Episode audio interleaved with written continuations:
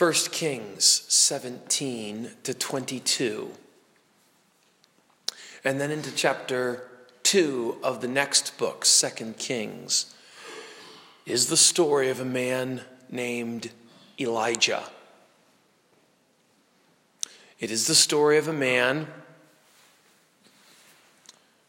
who is known for his boldness and his courage.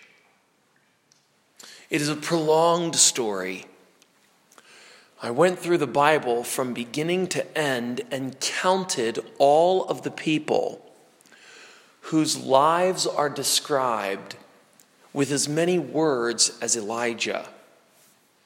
And Elijah is definitely in the top 20, perhaps in the top 10 of people who, are, who have a large amount of the Bible to explain their lives. Six chapters of the Bible are devoted to this man. We know more about him than we do about Adam, Noah, Isaac, John the Baptist. We may know more about this man than we know about Peter, the great apostle. And there is a reason that God wants us to know about this man's life. And throughout the week, I was grappling with one question Why does God want us to know about Elijah? If you would ever like to minister God's word, to explain God's word to God's people, then that is the question that you must ask every time you prepare to open the Bible. Why did God put this in His Word? And especially, we need to ask that when we're dealing with a large passage of Scripture or with a man whose life is explained at great length. So, I want to answer the question today why is Elijah's life recorded at such a great length. He's in the book of the Kings, but he's not a king. You know that we have 17 books given to the prophets. Why not give Elijah his own book in the prophets? Why not have Isaiah, Jeremiah, Ezekiel, Daniel, and Elijah? But he's in the book of the Kings. And that's what we want to study today. Miracles have been silent for about 500 years. And yet now God is going to give eight miracles at the hand of this great prophet.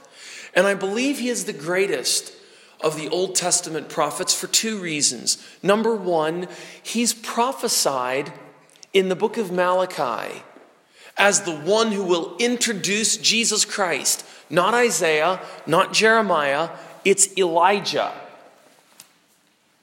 And secondly, in Luke chapter 1, verse 17, Elijah, uh, John the Baptist comes in the spirit of Elijah. This is a man who is specially blessed and referenced in the New Testament. And he is a man that God wants us to know about. He's a prophet in the northern country, the country of Israel, not Judah. Remember, Israel was the country that had no good kings, but yet God still gives them a great prophet. He sometimes gives the greatest men to the most carnal and backsliding people. This country has only bad kings, and Elijah comes to the worst of those bad kings, a man named Ahab. We studied his life last week. Ahab's life is an example of a man who was given so much grace, so much blessing, and yet he rejected all of God's grace. We are going to study Elijah's life this morning in a series of eights the number eight. He performed eight miracles. His life stretches over eight chapters, and he's mentioned in each of those eight chapters even though his life's story is only in six of the chapters. Eight times the Bible says the word of the Lord came to Elijah, or the angel of the Lord spoke to Elijah. And the angel of the Lord is Jesus Christ. There are eight stories recorded about Elijah. What do these stories tell us? Well, they give us a number of examples of Elijah's boldness. And that is the theme today. Since Elijah had the truth, he was bold. That's the whole message in one sentence. Since he knew I'm standing on truth, he was bold. I want you to be bold, like Elijah. Follow me as I follow him. And where I deviate, don't follow me, but follow Elijah. Let's follow the message today under three headings. Each of them is the boldness of a different man. Let's start with Elijah because he's the subject of our text. Number one, the boldness of Elijah. What is boldness? Here's a definition if you want to write it down boldness is crossing the will of others for the sake of the truth.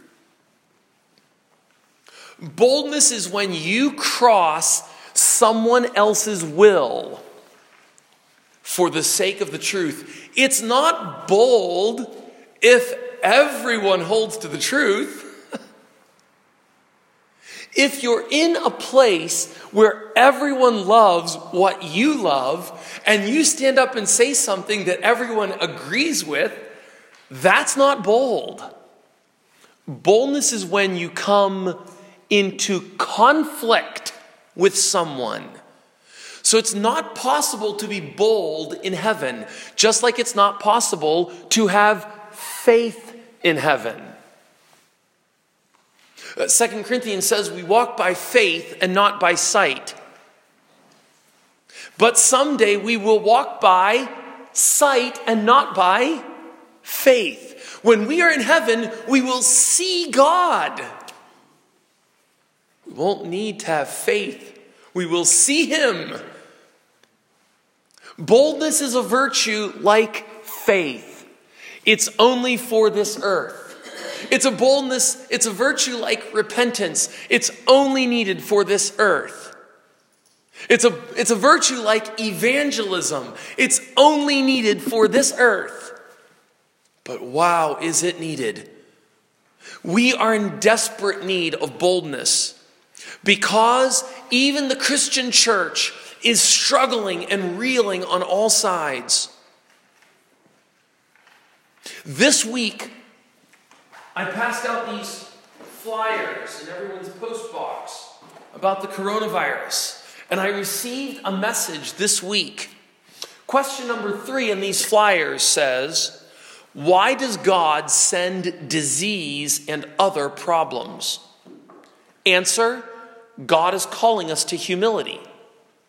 Second Chronicles 7 13 and 14. Those verses, Second Chronicles 7 13 and 14, say, I withhold rain, I send disasters, I send diseases. And if my people will humble themselves and pray, I will forgive their sins. Did you follow that? That's what the verses say. I send those things, and so you must humble yourself. The message I got this week on my phone, someone said, I got your flyer in the post box. And you are very wrong. That's their exact words. You are very wrong to say that God wants us to humble ourselves. He does not send disease. That was the message. You see, we need boldness because that person thinks, I don't even know who it is, that person thinks he is a Christian. He thinks he's a believer. And the verse that obviously the person didn't even read the verse. that's written on the flyer that says, I send disease. So I want you to humble yourself. Hey, it is very, and it's, she's, he said, it's not even wrong, it's very wrong. Those were the exact words. You are very wrong to say we need to humble ourselves or that God sends disease. Friends, we need boldness. We're terrified of what people will think about us. We're, we're frightened about everything around us. And boldness is a crossing of the will of others for the sake of the truth. Elijah had that. Let's see it, chapter 17. Chapter 17, verse 1. And Elijah the Tishbite, who was of the inhabitants of Gilead, said to Ahab, Ahab is the king. He has killed many people and he can kill Elijah.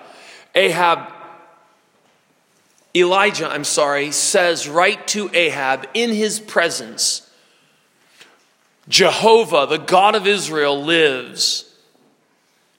And before whom I stand, there will not come rain on this land these three years. That's boldness. Chapter 17, verse 13. He's with a widow woman. And the widow woman, he asks her for a drink of water in a famine. The widow woman says, I'm in despair. Verse 12, I have no food. I've just got a little bit of meal, and I'm going to make a cake for my son and I, and then we're going to die. And the man after that says in verse 13, Don't fear, but go first and make a cake for me. That's boldness. Would you say that? Would you, Would you come to a woman who is in despair and feeling as if I'm about to die and say, I want the last that you've got?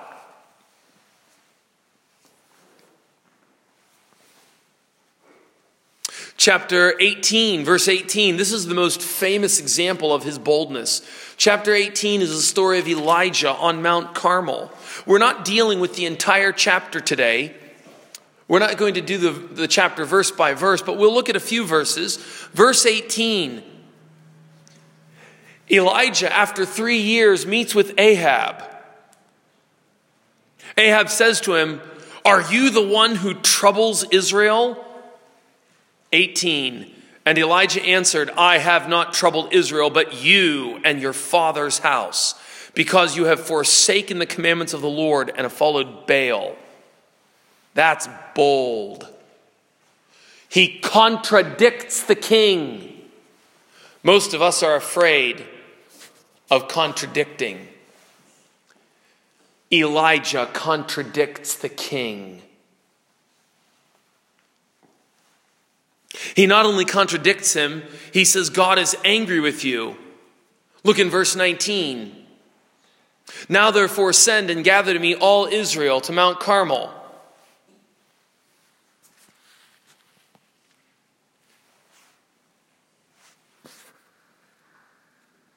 And the prophets of Baal, 450.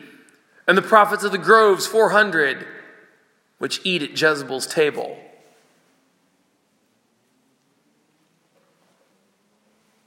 He calls for a contest, a public contest between him and the prophets of Baal. How many prophets are there? 450. And he's going to challenge them and conflict with their wills in public. Verse 27,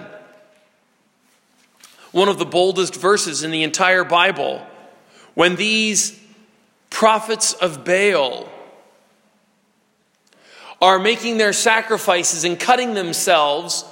In verse 27, it says, And it came to pass at noon that Elijah mocked them and said, Cry aloud, cry out, shout, for he's a God. And then he says four things in which he mocks this false God. What does he say? Number one, Perhaps he's meditating, he's talking, he's visiting with someone. Number two, there's a Hebrew word that means he has a pursuit. And in the ESV, it translates it very bluntly. He's relieving himself. Elijah is making fun of those men and their religion. If you make fun of people's religion today, they call you Islamophobic and they'll even call you a racist. Elijah wasn't born in 1970 or 1980. Elijah didn't, didn't believe in this uh, cancel culture and hypersensitivity. He says, Your God, maybe he's out visiting people, maybe he's on the toilet, perhaps he's out taking a walk, maybe he's sleeping, you have to wake him up. Perhaps Elijah was thinking there of David's words He who keeps Israel will not slumber or sleep. He's very bold. Look at verse 33, the same chapter. Elijah put the wood in order and cut the bullock in pieces and laid him on the wood and said, Fill four barrels with water and pour it on the burnt sacrifice and on the wood. And he said, Do it the second time. And they did it the second time. And he said, Do it the third time. And they did it the third time. And the water ran round about the altar and filled the trench also with water. He's so bold that he is going to say, not only is God going to win, not only is he going to crush your God, but he's going to do it so dramatically that no one will have any reason or evidence to doubt. I'm so bold that I'm not going to leave myself any room to be embarrassed. Look at verse 40. And Elijah said to them, Take the prophets of Baal, do not let one of them escape. And they took them. And Elijah brought them down to the brook Kishon and asked them politely not to talk about that stuff anymore. What did he do? This is a man who conflicts with the will of others. He slew the prophets of Baal, 450 men. He was following the law's commands to slay those who would lead an Israelite astray. That law is not binding on the church today because it would require that missions and evangelism would not be permitted. If we only killed those in a false religion, if Christians killed those who were in a false religion, you could not do what? Evangelize them. And immediately, what would happen? People who were afraid of being killed would pretend to be Christians when they are not Christians. Under the new covenant, God does not want us to do what Elijah did in the exact letter of what he did.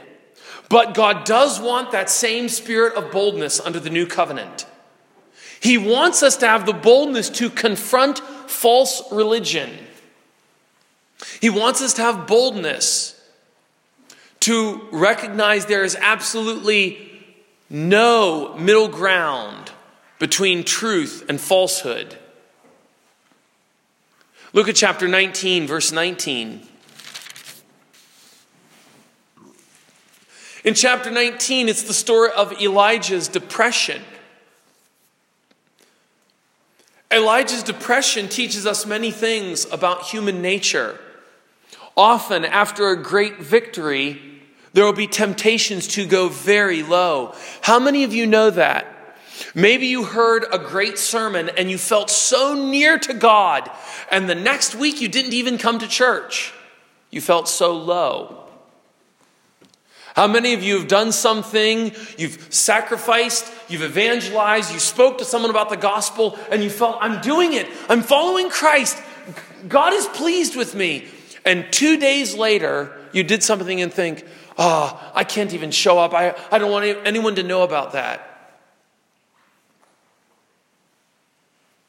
This is the pattern of human nature. In chapter 18, Elijah has a great victory, and in chapter 19, he falls to depression.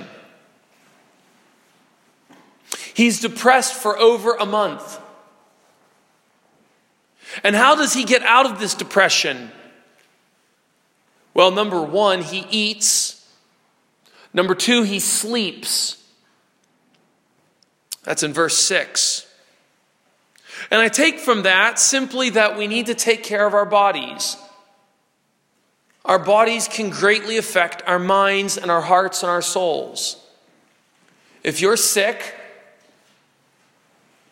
you need to take care of that sickness.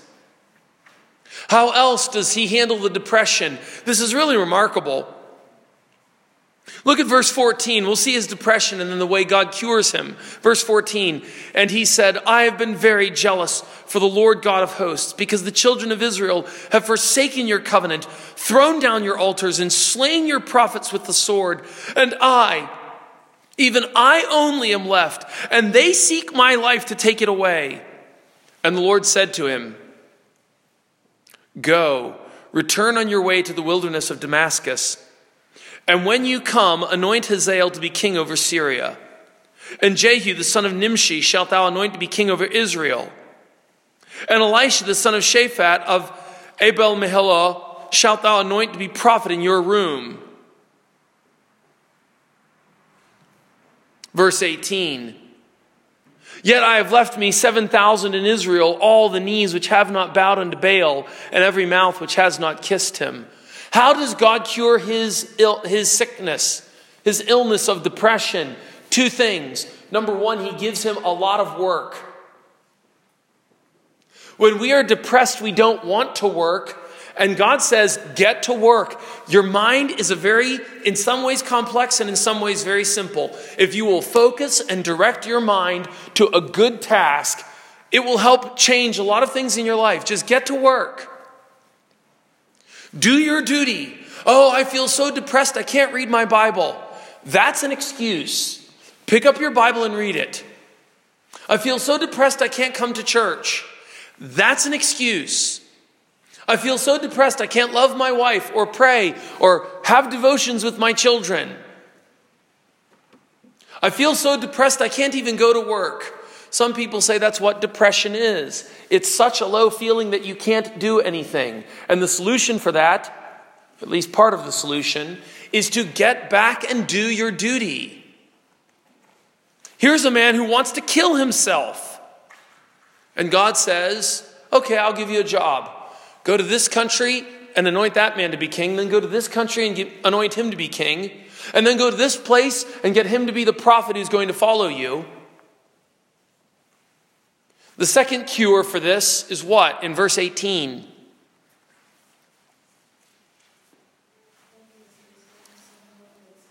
Get a clear, get a clear understanding of what God is doing. Elijah thought that he was the only Christian. But God said, It's not only you. How many are there? Now, Israel has a few million people.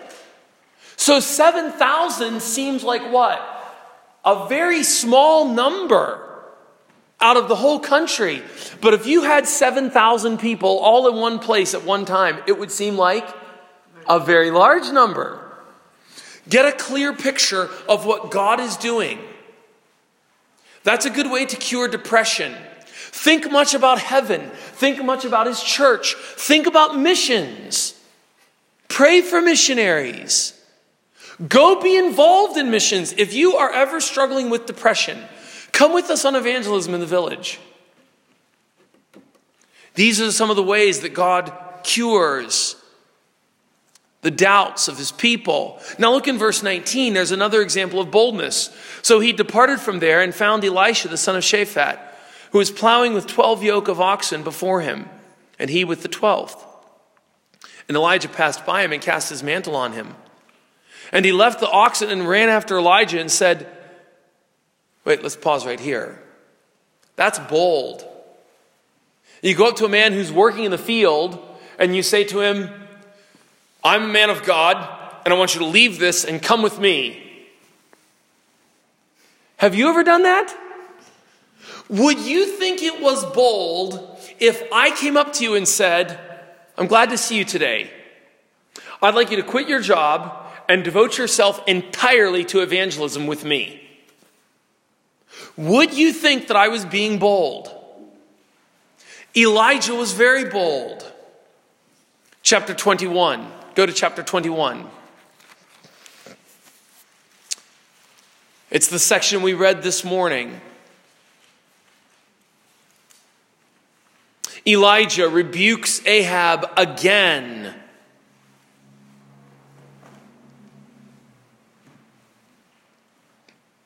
First of all, it starts in verse 20. Ahab said to Elijah, Have you found me, O my enemy? Does Ahab respect Elijah? Does Ahab respect Elijah? No. He thinks, You're the enemy. What did Ahab just do in chapter 21? He just killed a man named Naboth. Ahab has the power to kill people. Elijah knows that.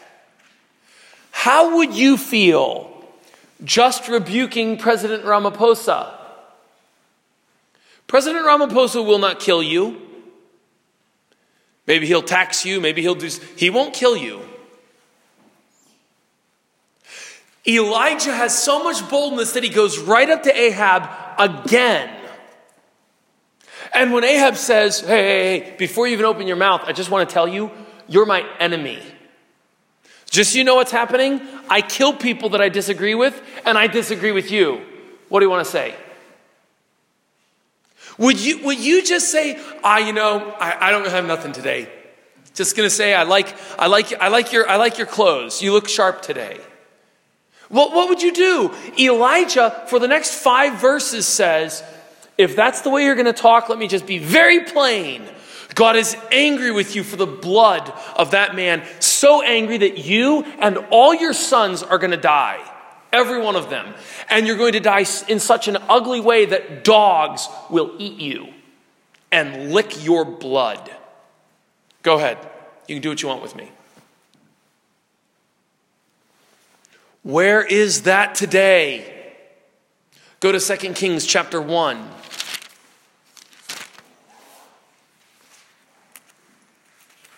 Second Kings chapter 1.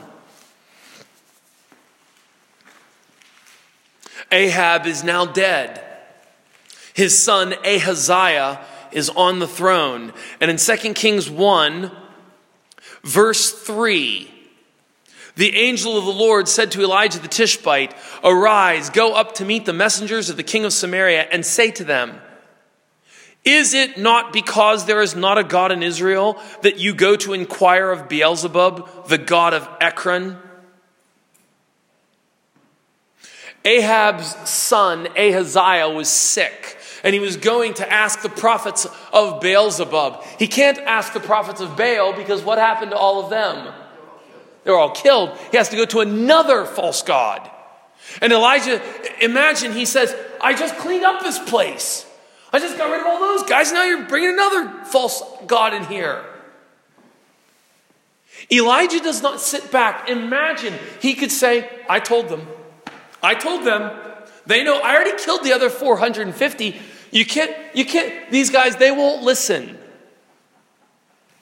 Elijah knows they won't listen. And he goes to him anyway and rebukes him. Verse 4 Now therefore, thus says Jehovah, you will not come down from the bed on which you are gone up, but will surely die. And then he does it again in verse 16. Now in verse 16, he does it right to his face. Look in verse 16. He said to him, Elijah says to the king, Thus says the Lord, for as much as you have sent messengers to inquire of Beelzebub, the god of Ekron, is it not because there is no God in Israel to inquire of this word? Therefore you will not come down from off the bed on which you are gone up, but you will surely die. Verse 17. So he died according to the word of the Lord, which Elijah had spoken. That's a bold man. Not only does Elijah tell the servants of the king. That's not enough. He's got to go straight to the king and boldly confront him and tell him. He does more. When Elijah tells the king's messengers, the messengers go back to King Ahaziah and say, We met a man who rebuked us. He said, What did he look like? And they describe him. Ah, oh, that's Elijah, the Tishbite. Get 50 soldiers and send a captain at their head to go catch him. And you know what happens? In verse 10, look at verse 10. And Elijah answered and said to the captain of 50, If I be a man of God, then let fire come down from heaven and consume you and your 50. And there came down fire from heaven and consumed him and his 50. Verse 11. Again, also, he sent unto him another captain of 50 with his 50. And he answered and said to him, Man of God, thus has the king said, Come down. What's the last word of verse 11? In verse 9, the, the captain just says, Come down. But this second captain, even after God sends fire from heaven, he's so foolish. He adds the word, Hey, boy, move, move. When I say move, you move. Quickly, run. Verse 12 Elijah answered and said, If I be a man of God, let fire come down from heaven and consume you and your 50. That's boldness. But you can expect that from a man who just killed 450 false prophets. This is a man who does not fear conflicting with the wills of others. He's bold again in chapter 2 when he deals with Elisha. He tells Elisha to leave. Chapter 2, verse 2. 2, verse 4, 2, verse 6. Look at chapter 2, verse 9. It came to pass when they were gone over that Elijah said to Elisha, Ask what I will do for you before I be taken away. And Elisha said, I pray you, let a double portion of your spirit be on me. Wouldn't you like to have a double portion of, of that spirit? Wouldn't you like to have the boldness and courage? Because in your heart, you look at Elijah and think, wow, that's a real man. But you're not like him, and I'm not like him. We're weak. If someone conflicts with us, we back off. The only time that we're really bold with people is when we're bold in a sinful way. Maybe you get angry at your wife. And so you think, I'm not going to back down. She's going to back down. That's boldness in a sinful way. But remember the definition of boldness it is crossing with the will of others for the sake of the truth, for the sake of the gospel, for the sake of the glory of God, not for you to show your will as being stronger than someone else, not for selfishness and pride what words would you use to describe Elijah? Strong, bold, courageous, submissive to God. And I would add otherworldly. He didn't think much about comfort and ease on this life. He didn't think much about a big house.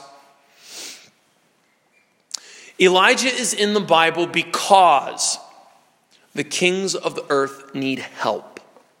That's why he's there. They are always falling backward in their devotion, in their worship to God. They are imbalanced, and so they need a powerful example like Elijah to come and change them. I told you this message has three points, and that's the first one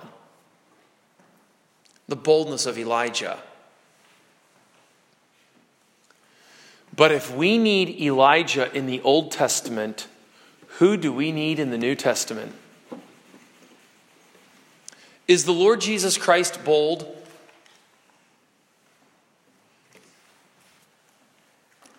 He rebukes the leader of his men in front of the men. Matthew 16, verse 23.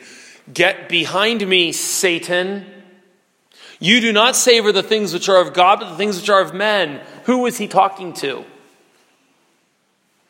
Peter. Remember, our Lord Jesus is 33 years old. That's not very old. Peter was possibly older than him. And he rebukes Peter in front of the men. He's not afraid, oh, well, Peter will quit. He refuses to speak at his trial. Imagine being, being taken by the police. You're taken to the police station and they start asking you questions and you refuse to speak.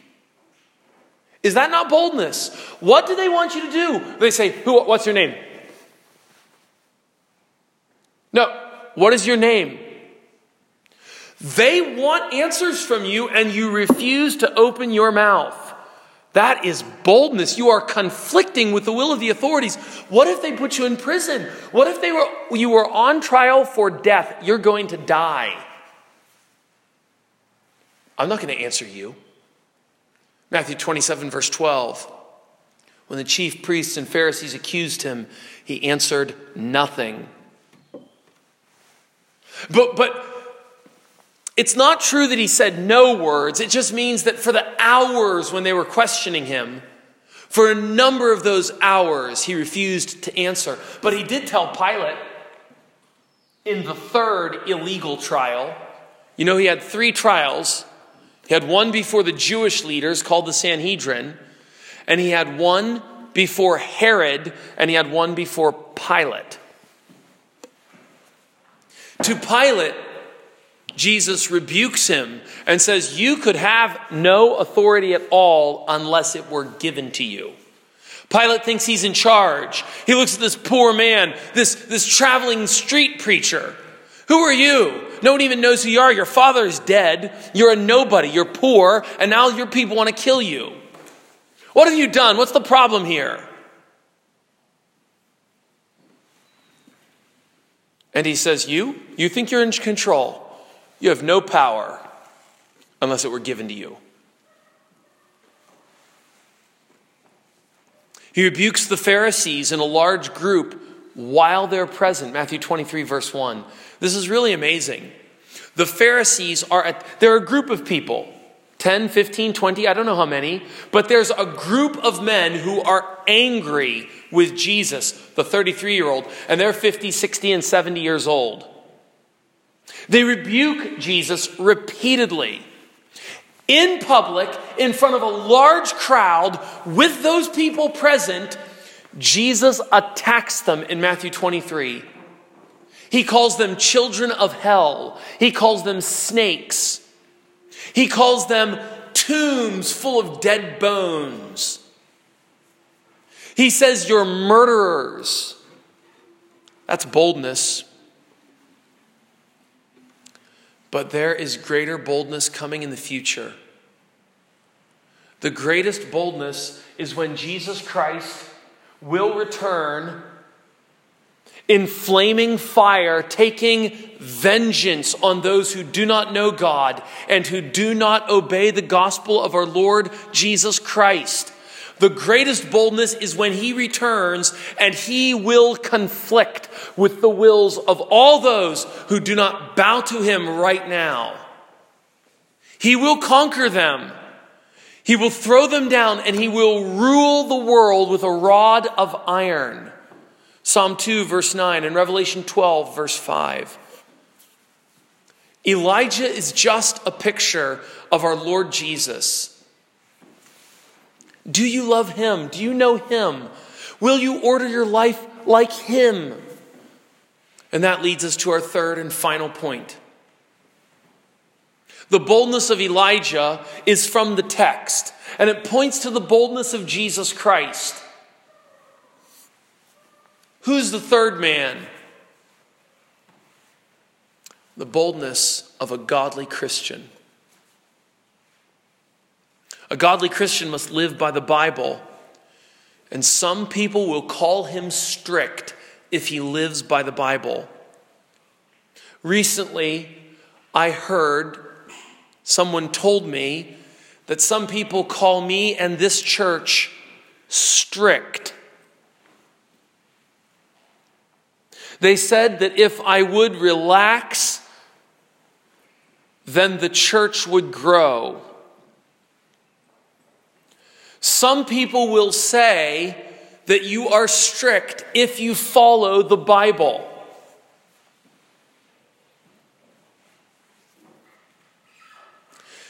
But those people say that you are strict because they are following their lusts and they do not want to repent. They do not want the Bible's kind of religion, they want their own version of religion. But a godly Christian man must live by the Bible, regardless of what people say. Why must a godly Christian be bold? Because we are in a great spiritual war. Remember that all around us, there is a war going on right now for the souls of your children. I respect you for taking steps in your life to change where you live and the comfort that you have with a good job so that you can reach your children because there is a war taking place for your kids.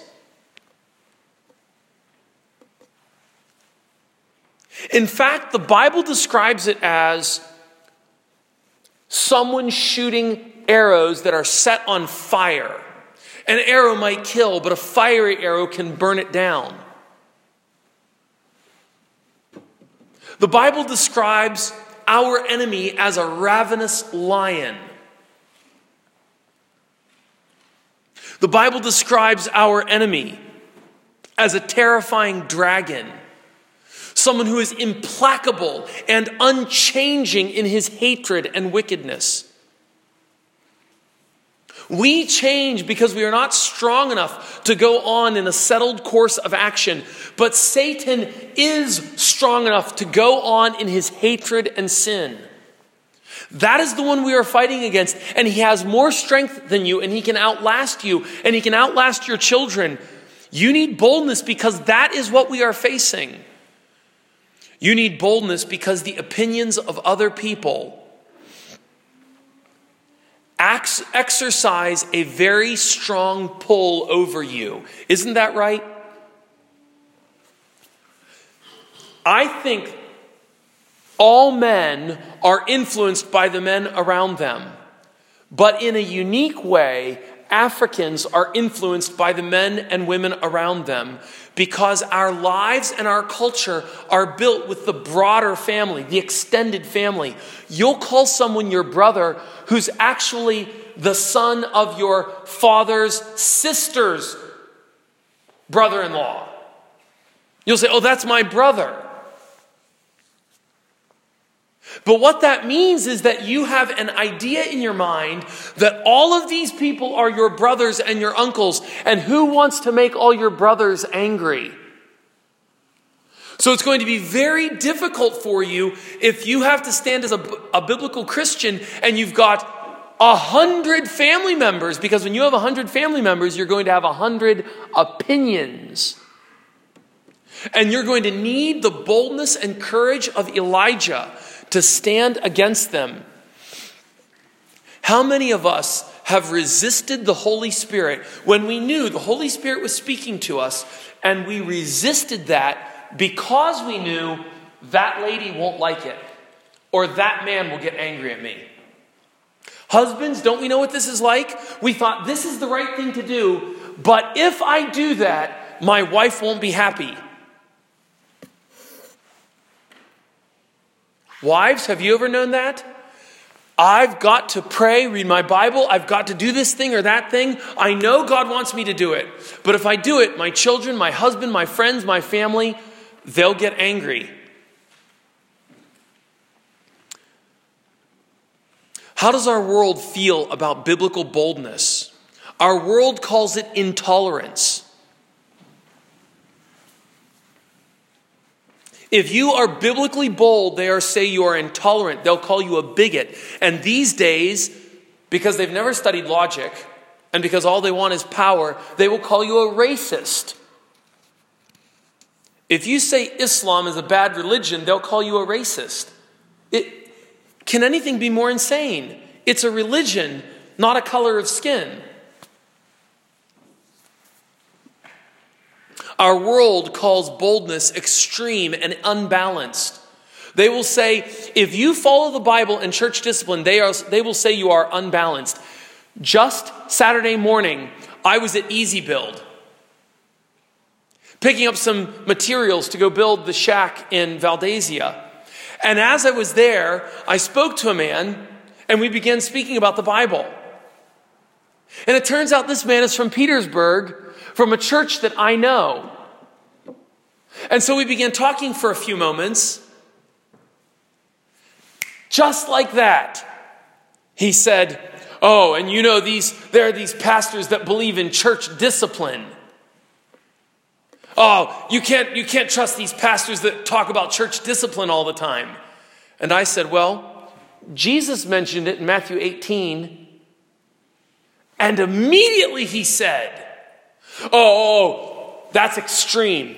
That's imbalanced. Church discipline is okay if you have it with a balance. But the problem is people take church discipline and it's imbalanced. And they, they want to be extreme about it. I thought, very interesting. People will call you uneducated. They will call you misguided if you are biblically bold. But Jesus warned us about this in Luke 6:26. He said, "Woe to you when all men speak well of you." Years ago, Billy Graham, he was a very popular preacher, perhaps the, spe- the preacher who spoke to more people living than anyone in the world because he, he had these enormous crusades. Billy Graham compromised the gospel from back in the 1950s. And for 60 years, Billy Graham compromised the five solas. And in the 1990s, he was on a television show. He was, he was very famous. And he was on a television show where they asked questions about him. And the man who was asking the questions was a Jew, not a Christian, Larry King. And Larry King asked him, Did you like this president of the United States? And Billy Graham said, Oh, we went to lunch together and we played golf together. And Larry King said, Did you like this president? And he said, Oh, we always did this and this together. Oh, I was friends with every president for the last 12 presidents or something. And then Larry King said this It seems like everyone likes you, Billy.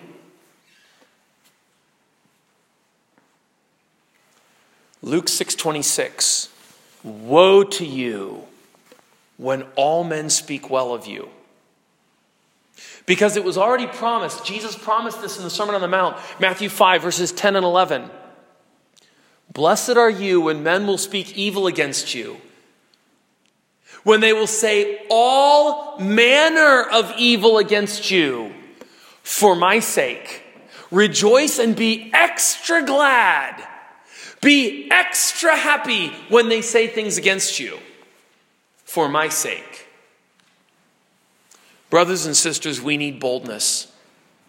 We are not bold. We are too weak and tired and tepid and cold. We're afraid to give a flyer to someone. We're afraid to pray for them. We're afraid to invite them to church. May we today learn from Elijah God's pattern for us for boldness. Let's close our eyes.